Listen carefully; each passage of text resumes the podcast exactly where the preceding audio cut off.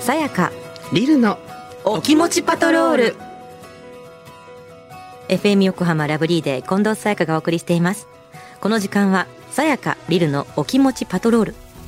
リスナーの皆さんのお悩みやちょっとした心の叫びを聞いていきますこのコーナーを一緒にお届けするのはスキンケアブランドガリーヌのアンバサダードラッグクイーンのリル・グランビッチさんとガリーヌのビューティーアドバイザー小畑陽子さんですリルさん陽子さんよろしくお願いしますよろしくお願いいたします。さあ2週目ですけれども、はい早速陽子さんリスナーから来たメッセージ紹介してくださいはい。では、まずはラジオネーム、高幸さん。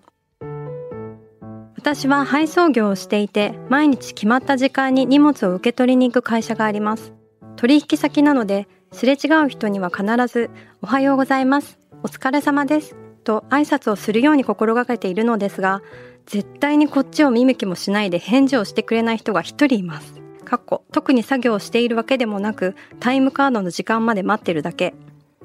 返事をしてくれなくても挨拶するべきでしょうかということですが、リルさん、さやかさんいかがですかもう挨拶こそ全てですそうよね。うん どんな業界もだと思うんだけどどううん。してくれない人がいるのね。私どんなコミュニティに行ってもうんやっぱ苦手な人って人間だからうんいると思うんだけど、ええそういう人にこそうん挨拶ってしとけばよくないって思ってる、そうそうそうそう。だって挨拶だけしとけば、うん。なんかどっちかが無視したとか言われなくて済むんだそう、日がないそうっなくなるからていう状態簡ね。単えな防御の仕方って挨拶だと思うんだよえねそう思いますね。 だからしよう結論そう、してくれなくても、した方が勝ちだと思っそてう。そうなのあの勝ち負けじゃないって言っても勝ちなのよ勝ちなのよ。これつい最近もちょうど友達と同じ話してたんで、えええもう挨拶なんてしときゃいいじゃんってえ。いうそうそうそう。やっとけばマジ他人 事待って待ってじゃあもうこれでじゃあ次陽子さんお願いします、はい。うん。では続いてのメールは、ラジオネームラスカルさん。週が始まる月曜日は本当に気持ちがどんよりして気がめいることが多いです。また一週間が始まった。今週もシフトきついな。仕事行きたくないな。と口から出るのは口ばかり。ネガティブなことを吐き出しているからいいことも入ってこないのかなと分かってはいるんですけど、前向きになれる言葉をいただけたら嬉しいです。ということですがいかがですかねえ、めっちゃわかる。そうだねやっぱりそういう自分がマイナスなこと言ってるとマイナスが返ってくるっていうのはあるとは思うだまあ、うん、あるとは思う。でもうね、ん、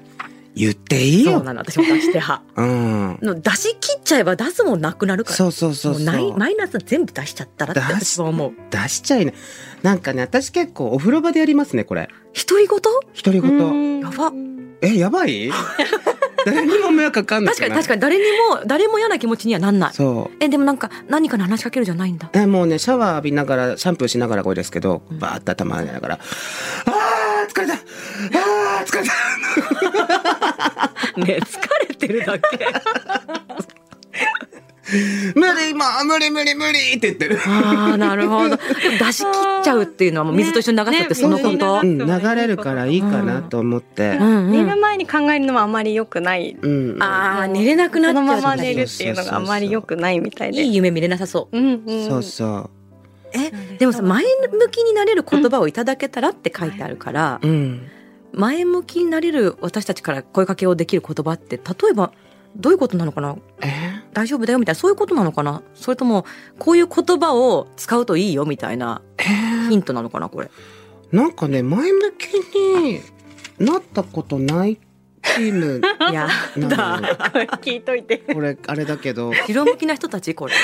本当ね、あの、前向きに後ろ向きな人たち。前向きに後ろ向きネガティブには捉えてないですね。なんか後ろ向き前に向き進むみたいなうんマイナスなプラス思考というか。ねえ言ってること一緒だからさっきからそうちょっとね、そこはね、マインドが似てて、うんあの、割とね、陽子さんと私は、うん前向きに後ろ向きな人 たち。なんかそれが悪いとは思ってないってこと。その、明るいネクラみたいな感じ明るいかな。 ネックは認めるんだけど。じゃあ前向きになれる言葉出せないじゃないですそうあかのねだからうん前向きになる必要ってありますかって思ってんのそうなるほど無理にそれが全無て理に、う、うんん無理にもうなんかネガティブなことっていうのも自分のことだから、うん受け入れなきゃいけないと思うんですね、うんある程度、うんでもこう動かなければいけないから、はいご無理なさらずって私は思ってるんですよああお気を確かにじゃなくてご無理なさらずそうみたいなご無理なさらずって思ってるんですよかそれで無理に前向いてないのに自分を前向けようとして動かそうとすると体壊しちゃったりするっていうのもあり得るわけ、そうそうそうそうストレスになっちゃうから、うんまあまあ粛々とうん、やりませんかっていう、冷静になって淡々とみたいなそ部うそ分うがそうもうできない日はできないうんご無理もしない、はいただもう粛々とその日をやっていくっていうことで、私はいいんじゃないかなと思ってます。そうねあの愚痴とかはもう出したいだけ出したらっていう、うんまあ、そのシャワーでもいいし、うんすっごいもう心置けないもう家族とか親友がいるんだったらそこでバーッと出してもいいし、うんうんうんっていうところで出し切っちゃえばいいんだよそれ無理にそれこそ無理しないでっていそうそう無理はしないでっていう、まあ心が一番大事だからねうん、ご自身のねうんさあ2週 目無事終わってるのかちょっと謎ですけど どうかしら、リねえリルさんヨンコさんどうですかどうですか 逆にで